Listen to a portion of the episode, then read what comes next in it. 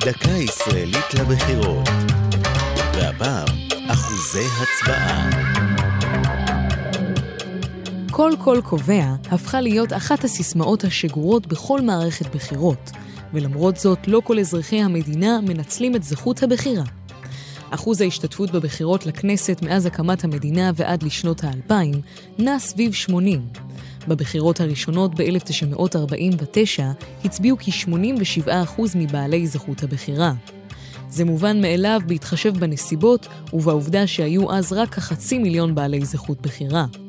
שנים מאוחר יותר, ב-2001, אז נערכה הצבעה ישירה לראשות הממשלה, ונרשם שפל של 62 אחוז.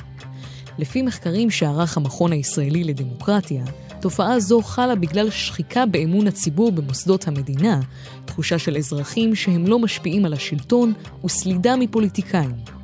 את המחאה אפשר לבטא גם בקלפי עצמה, בהטלת פתק ריק המכונה פתק לבן. הוא מצוי שם למקרה שהפתקים עם שמות המפלגות יאזלו.